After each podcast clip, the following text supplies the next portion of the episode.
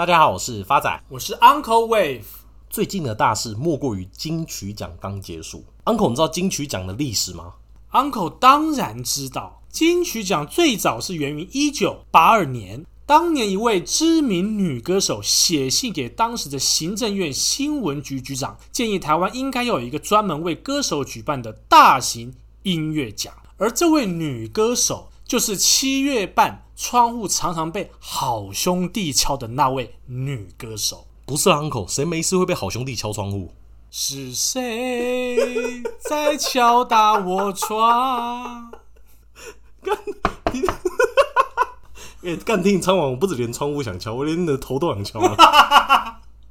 所以说，金曲奖的创始人是蔡琴也不为过。而台湾的金曲奖因为包容性高，在华语地区的歌手都非常的重视。像发仔举个例，过去得到最佳华语男歌手奖的就有包含来自中国的李荣浩、香港的陈奕迅、新加坡的林俊杰以及马来西亚的曹格。而金曲奖对于发仔来讲，我觉得最开心的事就是可以发现很多台湾非常有潜力的新人跟团体。Uncle 前学生时代有玩过音乐吗？那当然。以前 Uncle 可是高中的国乐社社长啊！国乐，所以 Uncle 是会古筝还是会二胡？都不是，Uncle 会的乐器是唢呐。哎、欸、，Uncle，因为我出兵，你帮我吹唢呐，可以打折吗？五折。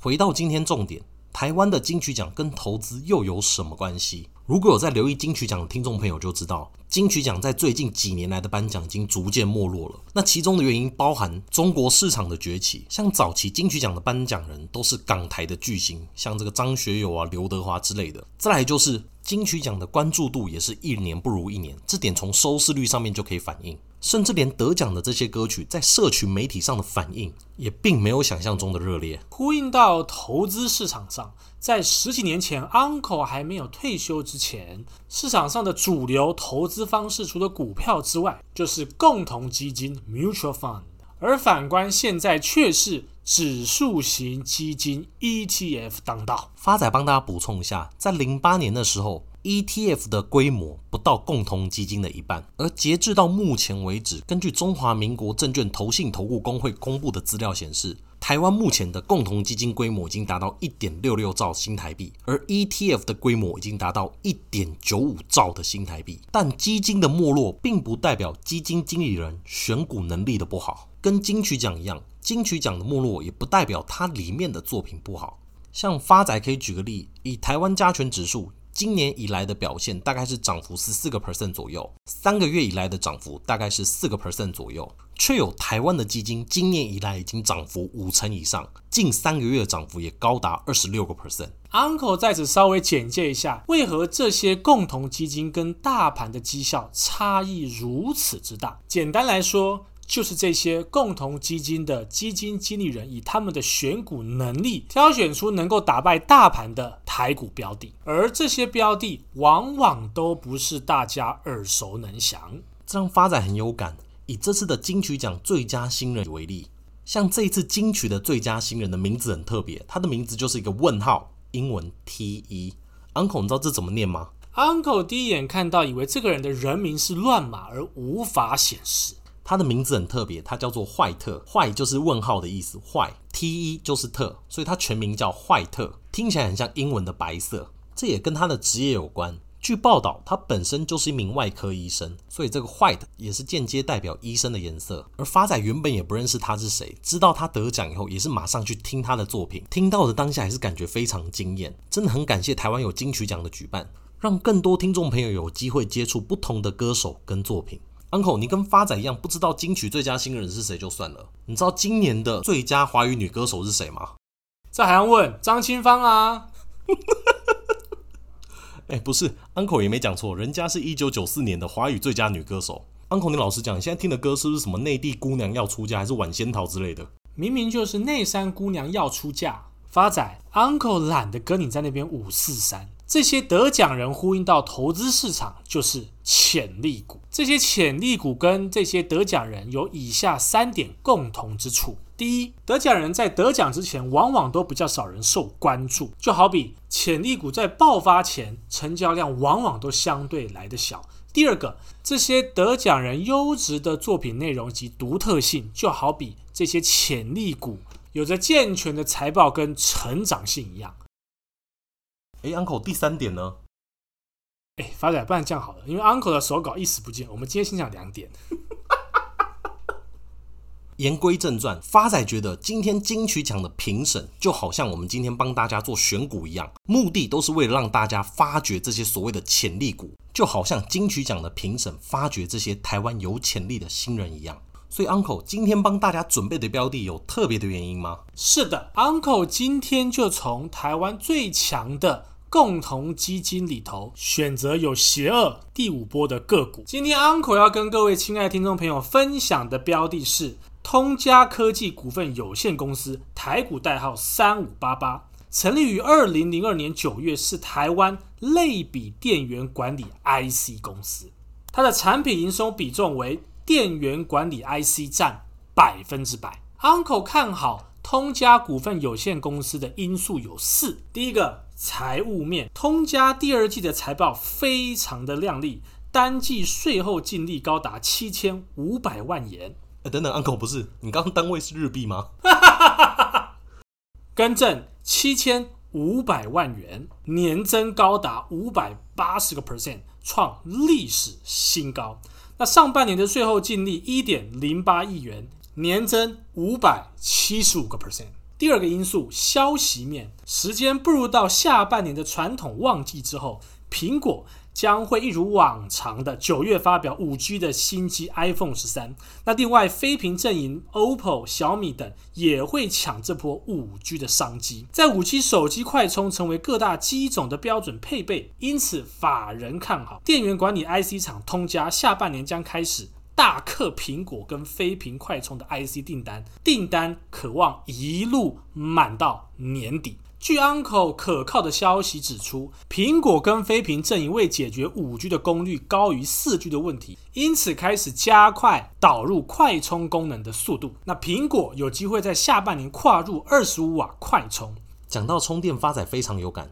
以一般的五瓦充电器充电来讲的话，iPhone 十二充满电需要耗时三个小时半。可是以目前 iPhone 十二的快充二十瓦为例，充满电仅需要一个小时半。而非屏阵营在旗舰机种已经进入一百瓦以上的有线快充世代了，让快充市场的需求持续的扩大。因此，Uncle 认为通家下半年在这个手机、笔电、跟游戏机、跟网通电源管理 IC 订单的挹注下。业绩很大的希望优于上半年水准，甚至全年有机会将可以达到倍数成长的历史新高成绩单。第三个 Uncle 看好的因素是涨价题材，通家在二零二一年全面受惠于电源管理 IC 缺货的商机，并同步搭上涨价的题材。进入下半年的晶圆代工封测报价陆续涨价的情况之下，通家绝对有希望将成本反映在产品单价。七月份预估涨价将近快十个 percent，而且这个毛利率有机会持续的看多，带动下半年获利缴出优于上半年的漂亮成绩单。Uncle 看好通家的第四个因素是，目前。通家它的波浪轨迹恰恰好在第五波邪恶波。第一波从二零二一年五月十七号的低点五十五块涨到二零二一年六月十号的高点九十六点七，随后修正到二零二一年六月二十二号的低点八十点二，再涨到二零二一年七月二十六号的高点一百四十三点五，之后再修正到二零二一年八月十二号的低点一百零六块。那么现在就是从一百零六块往上推升的邪恶第五波。那未来目标价会落在哪儿呢？未来通家科技股份有限公司的目标价会落在两百一十七块。Uncle，你确定你现在还敢报那么高吗？确定。但是 Uncle 还是要友善提醒，我们会设一个停损价位在一百零六块，执行停损。Uncle 在此做一个总结。金曲奖的评审帮大家挑选出来的沧海遗珠，正如同 Uncle 在节目上帮大家挑选出来的股海明珠一样，未来都有不可限量的发展空间。接下来是回复听众朋友的时间。第一位李维义九四五呼叫 Uncle，谢谢发仔跟 Uncle 的教学，帮我们这些韭菜补足很多股票的知识，而且幽默风趣的内容和语调，连小孩子听人都一直模仿。我还是想请问 Uncle，以盛 KY 的目标价还能期待吗？这个问题，Uncle 在上一集有跟各位亲爱听众朋友做一个解释。对，还未停损的听众朋友，目标价可以设在七十。下位听众朋友克罗伊的留言，忠实粉丝想问 Uncle，从淡如姐的节目听到你们俩，马上变成忠实听众，想请问 Uncle M 三十一目前跌破三一九是否能续报？好的，因为 Apple 的留言都会有时差，那这个问题 Uncle 在上一集也都回复过喽。短线的目标价会反弹至四零四左右。下一位听众朋友很忧郁，他说他是刚进股市的小韭菜，无意看到鼎元公司，只知道是 LED 产业，想了解一下 Uncle 的观点。以 Uncle 对 LED 产业的了解，第三季向来是 LED 产业的传统旺季，因此 Uncle 对此产业到年底的发展乐观其成。下一位听众朋友 Ella 的留言：能赚钱的干话，有智慧跟给人带来财富的干话必听。希望 Uncle 能救救我失去的买菜金跟孩子的学费。那有什么问题？Uncle 绝对是你最坚强的后盾。下一位听众朋友陈丫丫的留言，请问 Uncle 以盛旺系 M 三一还能续报吗？以盛 M 三十一，Uncle 在前一集已经阐述过了。那么旺系目标价一八三不变。下个留言 C H T S A O。谢谢你们诙谐幽默的分享。虽然我还没有钱进行投资，但我都有随着你们的关注投资标的，希望自己有默默成长。这边也谢谢你的留言跟鼓励。下位听众 Uncle 亮亮亮推荐书单：富爸爸穷爸爸，五星吹捧，吹吹吹，很喜欢发仔跟 Uncle 念第五波邪恶波。这边也谢谢这位听众朋友的留言跟推荐。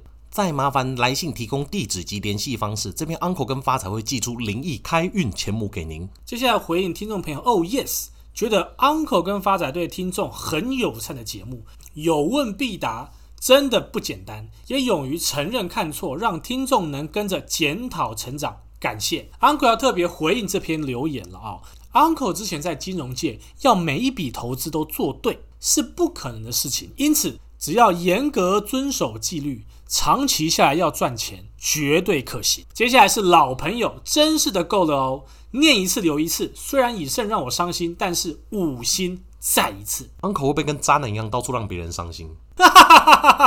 不会。下一位听众朋友小灾民的留言呼叫 Uncle，请问待遇代号一五九八买在一零五被套牢，还有机会涨回来吗？好的，Uncle 目前算了一下，比较有机会回到的价位是八十一点九，您可以做个参考。下一位听众朋友 Eason 的留言，五星吹起来，请问 Uncle 有没有对于台波的看法？好的，台波目前 Uncle 先看四三点二，比较有机会反弹到。下一位听众朋友 YTCHEN 的留言，每次都很期待更新，想请问 Tinder 的爱用者 Uncle 之前有提过的 MTCH 第五波邪恶波还成立吗？好的，Uncle 在此必须很严肃沉重的跟您报告，目前 Match Group 邪恶波已经不存在。那反弹价格一五五点二三，给您做个参考。下一位听众朋友零 SD 的留言听起来很舒压，喜欢互相吐槽又有魔性笑声的点缀，只是想问问 Uncle，对于最近股市动荡的状况怎么看待？因为目前很多分享的标的表现没有想象中那么好，不太确定是因为短线修正，还是要真的认赔杀出？以盛 KY 还值得继续等待吗？好的，这一波台股让大家非常的闷，因为不管好股票、坏股票都一起杀，所以还是那句老话，严格执行纪律。假如以盛 KY 还没有停损的朋友，Uncle 也给过了一个反弹价七十块，给您做参考。下一位听众朋友虾米啦的留言，感谢 Uncle 跟发仔用心制作每一集节目，都很精彩且非常好笑。想请问 Uncle 对联家的目标价怎么看？还是维持在七十吗？是的，以今天的收盘价来看，联家未来仍旧会落在七十块上下。剩下的留言及来信，Uncle 会在本周四的节目中一并回复完毕。谢谢大家，我是 Uncle Wave，我是发仔，我们下次见。